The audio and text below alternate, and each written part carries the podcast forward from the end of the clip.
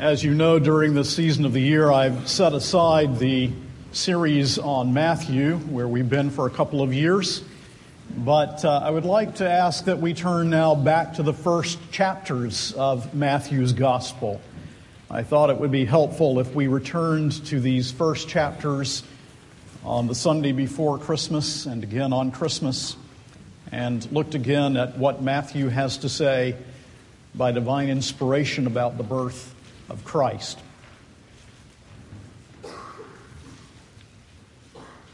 Matthew's Gospel, chapter 1, we will begin reading at verse 1 through verse 17.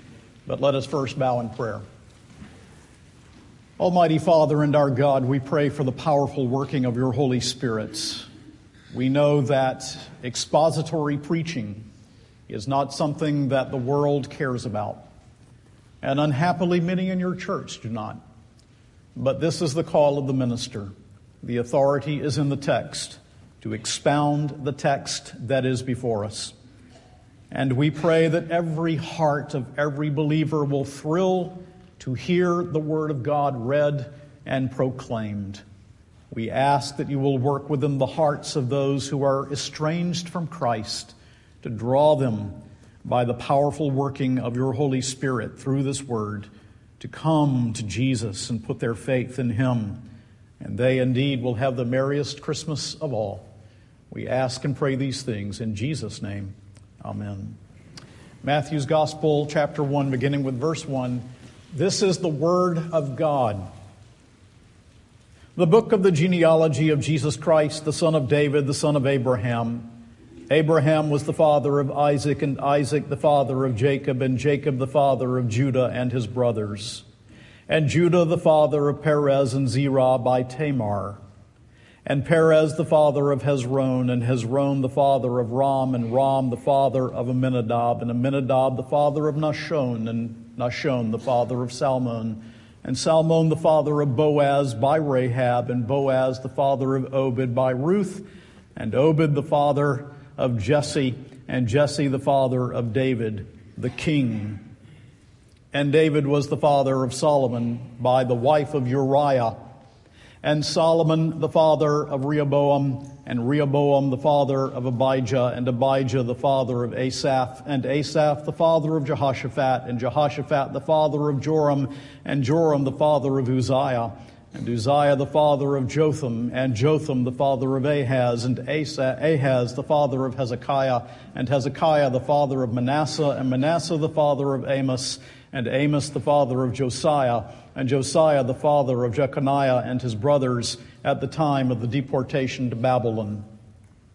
And after the deportation to Babylon, Jeconiah was the father of Shealtiel, and Shealtiel the father of Zerubbabel, and Zerubbabel the father of Abiud, and Abiud the father of Eliakim, and Eliakim the father of Azor, and Azor the father of Zadok, and Zadok the father of Achim, and Achim the father of Eliud, and Eliud the father of Eleazar, and Eleazar the father of Matthan, and Matthan the father of Jacob, and Jacob the father of Joseph, the husband of Mary, of whom Jesus was born, who is called Christ.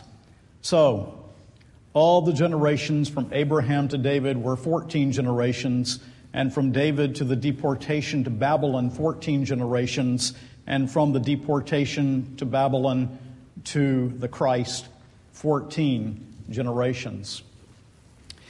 Now, I realize that this is not the kind of text that you generally spend a lot of time with most of us do not go to the genealogies of the Bible and, and spend time trying to understand the names that we find there. As a matter of fact, in our Bible reading, we generally read very quickly through the genealogy and on to the next portion of Scripture. But there's something you can know about the genealogies of the Bible that will always help you. Even when you don't know anything about them, you don't know the names, it is a privilege to be numbered among the people of God. Now we come to this genealogy regarding the birth of Christ in Matthew's Gospel, chapter 1, and it is filled with dramatic interest. It is filled with truth, and it points us to the greatness of our Savior and to the salvation that we have in Him and to the message of Christmas. As we come to this genealogy, then, I want to see several things with you, and the first thing is this three truths underlying the genealogy.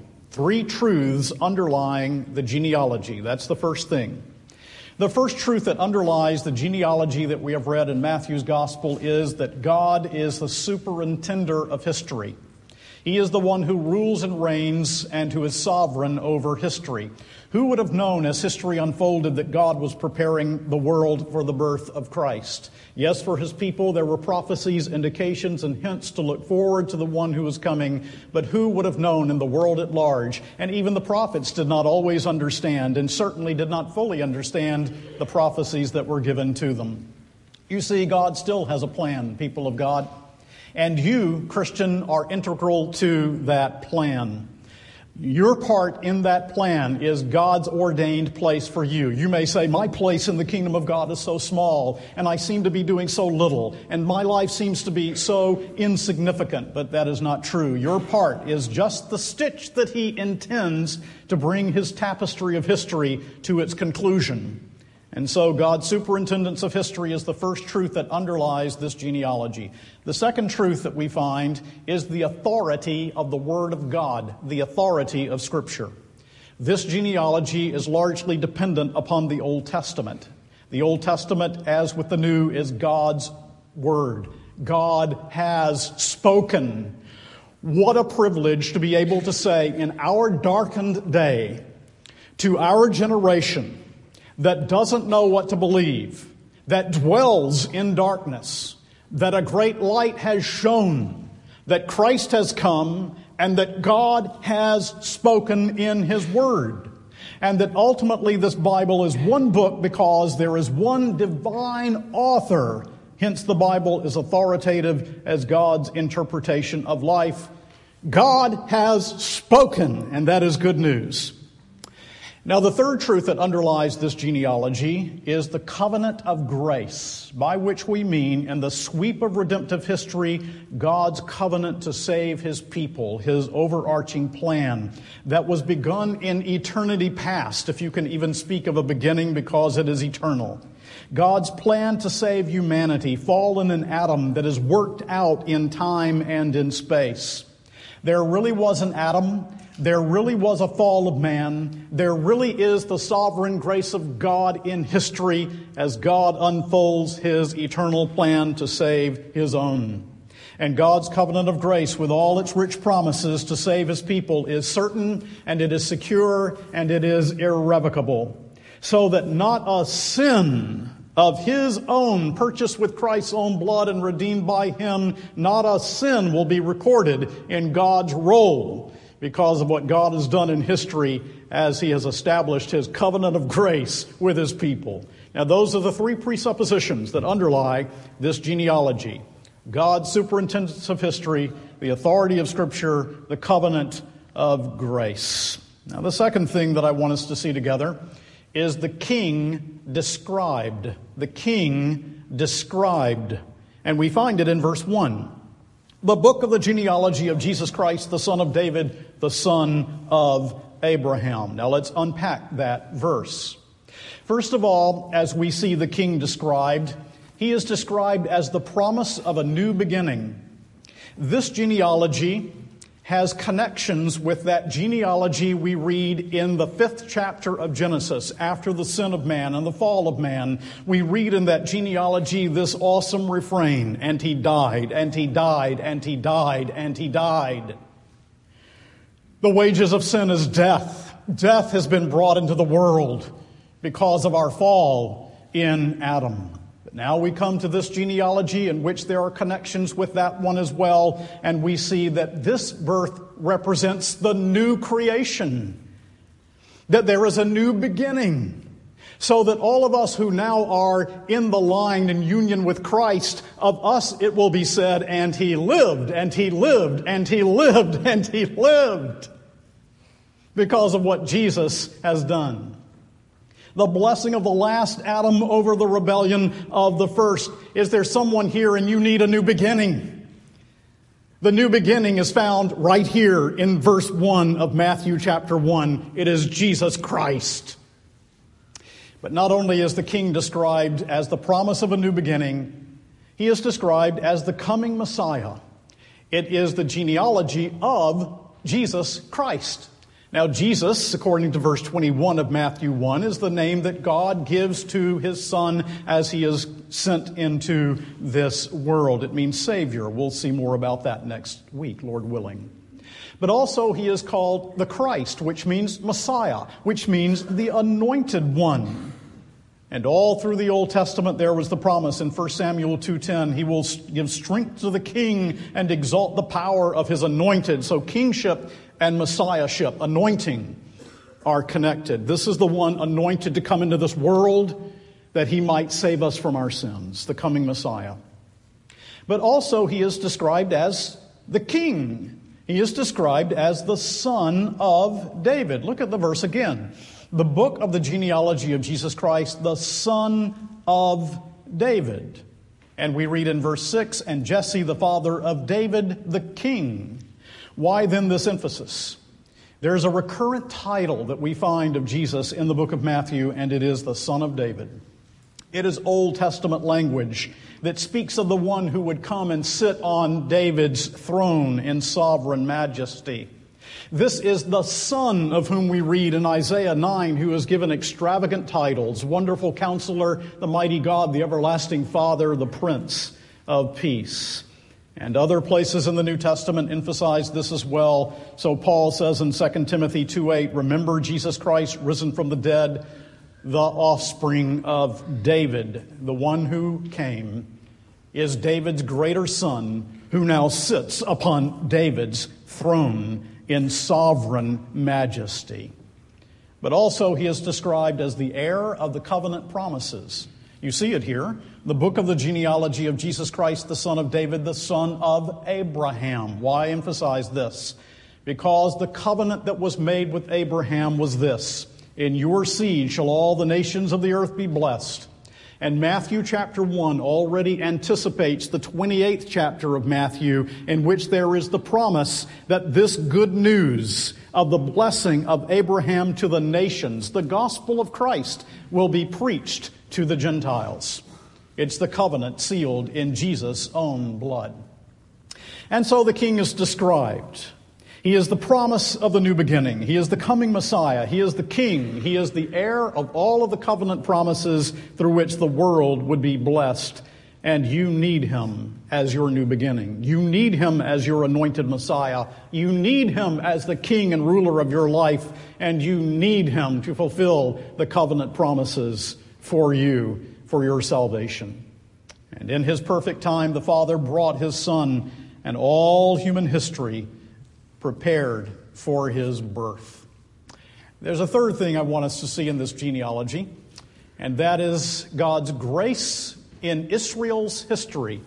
God's grace in Israel's history. You see how God has walked with his people through history. He has not simply intersected and then left. He has walked in covenant faithfulness with his people throughout history. And he is walking with us still. Now, this is summarized for us in verse 17. So, all the generations from Abraham to David were 14 generations, and from David to the deportation to Babylon, 14 generations, and from the deportation to Babylon to Christ, 14 generations. Why, this is a summary of Old Testament history, is it not? From Abraham to David, the covenant that is made with Abraham, the enslavement of the people of God, their exodus out of Egypt, the giving of the law at Sinai, Joshua, Judges, Saul, all the way to the anointing of David as king. From David to Babylonian captivity, which includes the monarchy and the divided kingdom and the destruction of Jerusalem, is God there in dark times? Yes, He is in dark times. And from Babylonian captivity to the coming of Christ, we find this emphasized as well. You know, in verses 12 through 15, these names that we find here, we have no external history available to us for many of these names. It includes those years of silence between Malachi and Matthew, between Malachi, the last of the Old Testament prophets, and the coming of John the Baptist, who cried, Look, the Lamb of God, who takes away the sins of the world. In other words, this is an obscure portion. We know very little about it. Why? Because we are told that Jesus is a root out of the dry ground. We are told that he is the king, but the world would not recognize his pedigree. We are told that he comes from obscurity. Charles Spurgeon, in his little commentary on Matthew, puts it this way He is the poor man's king. He will not disdain any of us, though our father's house be little in Israel. He will condescend to men of low estate. Now, that's God's grace in Israel's history. And from it, I want to draw two very important truths. The first truth that we want to draw from this third point, God's grace in Israel's history, is something we've already mentioned, but we need to spend some time on, and that is the providence of God in history. God's sovereign rule and his sovereign reign in all of history. What can be more encouraging than that? You know, that's really one of the great messages of Christmas, isn't it? God's sovereign rule of history, his providence. Here you have Caesar Augustus determining that all the world should be enrolled. Where did that come from? Well, it was a whim on his part, but it was decreed by God. We have passages such as Micah 5 2, But thou, Bethlehem Ephratah, though thou be little among the thousands of Judah, yet out of thee shall he come forth unto thee, who is to be ruler in Israel, whose goings forth have been from of old, from everlasting. 750 years before the birth of Messiah, that prophet prophesied that he would be born in Bethlehem of Judea. How did it happen? God's sovereign superintendence of history. Now, I love the way that Jonathan Edwards speaks of the providence of God, and I want you to hear what he has to say. God's providence may not fitly be may not unfitly be compared to a large and long river having innumerable branches beginning in different regions and at a great distance from one another, and all conspiring to one common issue.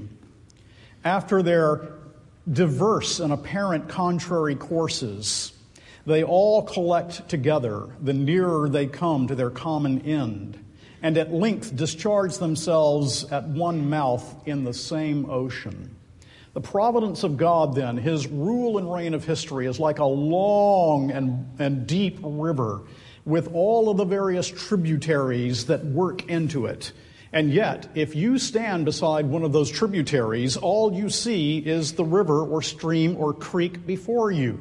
You do not see how it began. You do not see where it is going. That is you and that is me in our lives. We stand at these various tributaries and we do not understand what God and His providence is doing. At least, we do not understand the details. And so Edwards goes on to put it this way The different streams of this river are apt to appear like mere confusion to us because of our limited sight, whereby we cannot see the whole at once. A man who sees but one or two streams at a time cannot tell what their course tends to.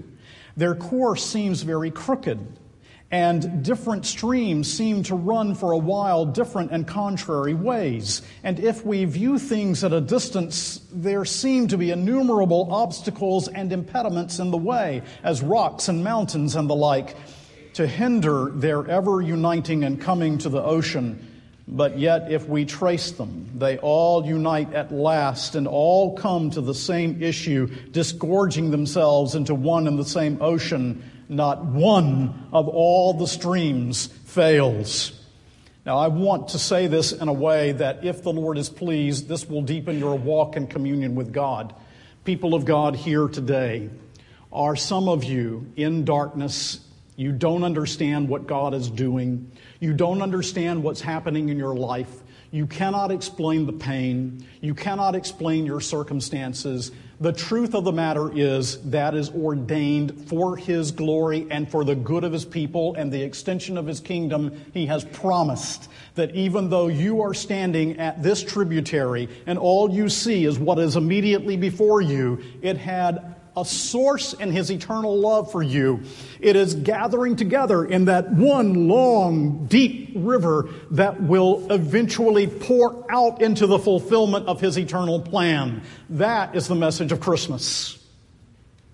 That God has brought his Son into the world through his eternal plan, and he is saving a people and in his sovereign providence superintended and continues to superintend history and will bring all of his people to that glorious conclusion that he has determined by his sovereign providence. So that leaf or blade, fruitful or lean years, come what may in your life, it comes from the, the Father's hand for his glory and for your good. Take that to heart and let that deepen your walk in communion with him. And so that's one truth that comes to us as we think of God's grace in Israel's history, but there's another I want to mention. And it is this that God, throughout this history, was separating for himself a people to bring Christ into the world, and now he has separated a remnant to proclaim Christ to the world. And we are a part of that remnant as believers in Jesus. We are redeemed and separated with a calling in life. And what is that calling? The Apostle Paul puts it this way in Titus chapter 2, 11 and following. For the grace of God has appeared, bringing salvation for all people, training us to renounce ungodliness and worldly passions, and to live self controlled, upright, and godly lives in the present age, waiting for the blessed hope, the appearing of the glory of our great God and Savior, Jesus Christ who gave himself for us to redeem us from all lawlessness and to purify for himself a people for his own possession who are zealous for good works.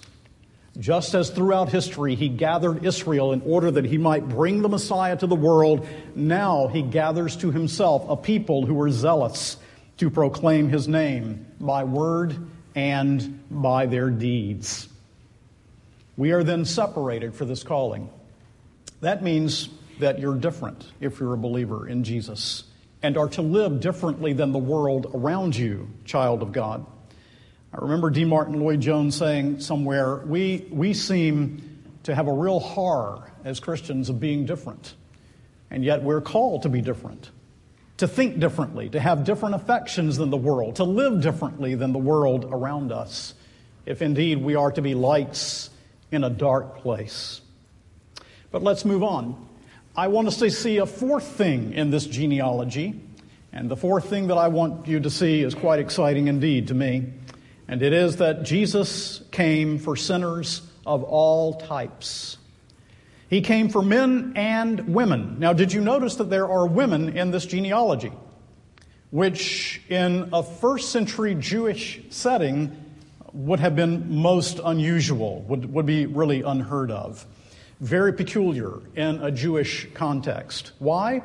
Because Jesus came for men, Jesus came for women, He came for children, He came for people of all races, He came for people who are from all walks of life, He came for people like you and like me. And this is shown in particular in the women who are highlighted in this passage. Notice them with me in verse 3 and Judah the father of Perez and Zerah by Tamar, and Perez the father of Hezron. Do you remember Tamar? A Canaanite woman. God took away her husband and the next oldest brother. And Judah promised to raise up children by his third son, Shelah. And Judah failed to keep the promise, and Tamar tricked Judah into sexual relations, and Perez and Zerah were born. Tamar and Perez are part of Judah's line. God's grace for the downcast. Jesus, what a friend for sinners, seen all the way back in Genesis chapter 38. We have another woman mentioned in verse 5. Look at it and Salmon the father of Boaz by Rahab, and Boaz the father of Obed. Rahab. Rahab is called the harlot. She was a Canaanite who lived in Jericho and protected the Jewish spies and helped God's people enter the city to conquer it. She trusted in Christ by believing the bit of gospel message that she received in that environment. And this woman, Rahab the harlot, is an ancestress of Christ. Is there a woman here today who, who is living a life that is immoral, that is, that is sexually loose, The good news to you is that Rahab the harlot is in the genealogy of Jesus Christ. That Christ came to save sinners. And that there is forgiveness for everyone who believes in him. Tamar, Rahab, there's a third woman. We find it in verse 5. And Salmon, the father of Boaz, by Rahab, and Boaz, the father of Obed, by Ruth. Ruth was a Moabite woman, returned to Israel after her husband's death with her mother in law, Naomi. She was a Moabitess. Do you know what that means? It means that she was a descendant of Lot through incest. When Mahlon married Ruth, it was against the law of God. And yet, God graciously made her to be a part of the people of God and the grandmother of David and the ancestress of Christ.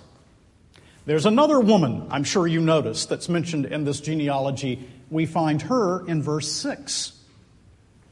And Jesse, the father of David the king, and David, the father of Solomon, by the wife of Uriah. That is Bathsheba. David with Bathsheba, an unholy union, this adultery, murder, and yet here she is in the genealogy of Jesus Christ. Spurgeon said, Signal was the grace of God in this case that the line should be continued in this once guilty pair. But oh, what kinship with fallen humanity does this indicate in our Lord. Now, every person who is mentioned in this genealogy except the Lord Jesus Christ was a sinner. Only Jesus, the Son of God incarnate, is without sin. Some who are in this genealogy were notorious sinners. Some were terribly victimized by other sinners. But in this long, dark, incomprehensible river of the plan of God. Real grace came to real sinners Tamar, Rahab, Ruth, Bathsheba, and he uses the history of others, such as the kings, to bring his redemption to the world. God did not send his son into the world for good people. God sent his son into the world to save sinners, to redeem the lost. Every human inhabitant of heaven was a sinner saved by grace. No one deserves to be there. It is all because of the grace and sovereign mercy of God in Christ. Everyone who is saved is saved by sovereign grace. Jews and Gentiles, not only Jews, the gospel message now preached to the world. And in the most Jewish of the gospels, Matthew, the most Jewish of all of the gospels, Tamar, a Canaanite, Rahab, a Canaanite, Ruth, a Moabitess, Bathsheba, the wife of a Hittite, because Jesus is the Savior of the world, because he has redeemed a multitude which no man can number from every tongue, tribe, kindred, and nation on earth.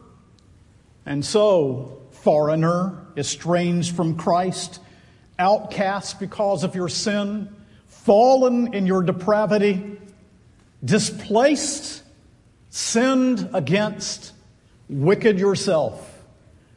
The genealogy of Jesus is here to say to you God so loved the world that he gave his only begotten Son, that whosoever believeth in him should never perish, but have everlasting life.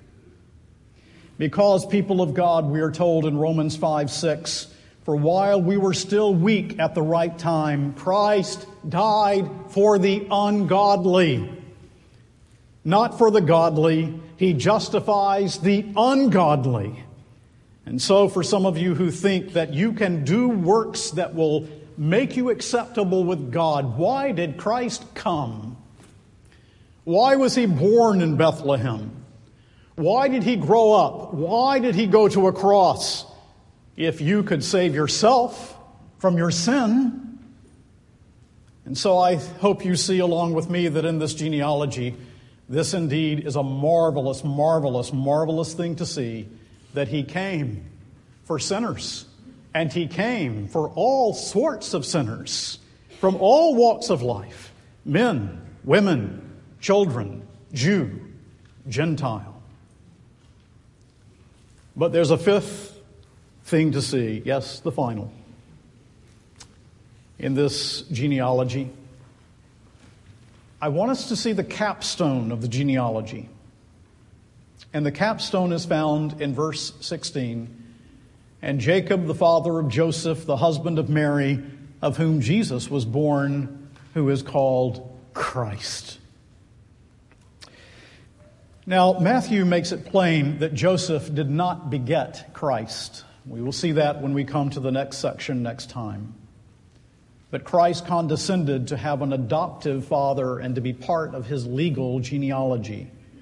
The point of this genealogy, it's here as the first chapter of Matthew because Matthew, in this Jewish gospel, wants his readers to see the Messiah for whom there has been longing through history has come. He has arrived. He has come. Now, did you notice that there are three groups of 14 generations? You see here in verse 17, look at it.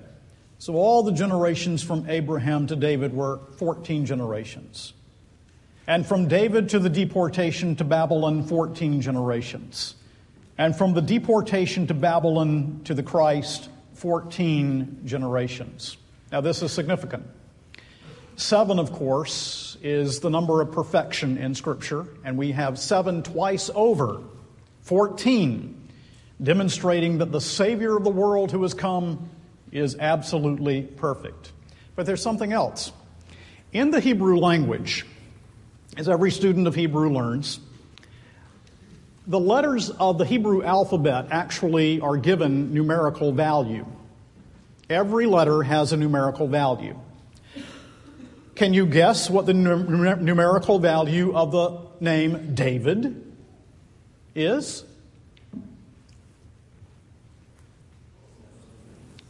14. The Messiah has come the Son of David has arrived, the one who sits upon David's throne. The Son of David, the King. People of God, the King has come. Isn't this genealogy worth your time and energy? You know, I'm reminded of what old John Murray said. He said, The Bible scholars work sometimes as dry as dust, but then it's gold dust. Yes, the Messiah has come. Stewart Custer says Leon Morris notes that the number 14 would have been impressive to first century Jews. It is clear that God is working out his will in cycles of perfect symmetry. He is working out his will in cycles of perfect symmetry. And people of God, he is still doing that. And people of God, you are a part of it, whether you see it or not. So, Matthew's purpose in this genealogy Jesus, the true and perfect Messiah, has come and brings the covenant blessings of his gospel to the nations. And that gospel has come in the providence of God for you who are sitting here this morning. That gospel has come to us, sinners who need the grace of God. God has directed the times and the moments, and He directs them still so that not one person is sitting under the gospel this morning by accident, but according to God's plan. And so it is a genealogy through which we see that the Father stretches out his loving arms to his people and calls sinners to faith in his Son, Jesus Christ. He is a father who says, Look at this genealogy. Behind it is my eternal plan to save sinners. Look at this genealogy. Throughout history, I've been bringing him to the world. Look at this genealogy. He's now come. He's arrived for sinners. Look, look, look. And in this genealogy, see my hands stretched forth to draw you near unto my son for your salvation. And so, why did he come? Why was he born? Every believer in Christ knows, every redeemed person understands that behind all of this is my misery and my need. And the Messiah has come that he might live a perfect life because my life is sinful. He obeyed the law that I broke. He has come that he might go to the awful cross and there pay the penalty due unto my sins and to bear my hell in my place. He was born that he might die and having died upon a cross, he came that through his powerful resurrection and ascension on high, he might pour forth his Spirit and call sinners unto himself. And so, if you are lost and you are undone, and perhaps you've said this morning, why all this talk about, about Nahshon and Salmon and the wife of Uriah and Hezekiah and Manasseh? It's because God has revealed to us in this text that He, through history, would send His Son into the world to save sinners just like you. And so, if you are lost and you do not know Jesus Christ, do not leave this place without breathing out a prayer and saying to God, Oh God, I am guilty, I am a sinner that it would require your Son to come into the world to save sinners. I am moved to the depths of my soul to think that he, that he came to save sinners. And Lord, I am a sinner. And I am guilty, guilty, guilty. And I need a Savior. And I see from this text that the Savior of sinners has come. And his name is Jesus Christ. Come to Him, trust in Him, put your faith in Him, believe in Him, and you are saved for time and for eternity. And God's people said, Amen.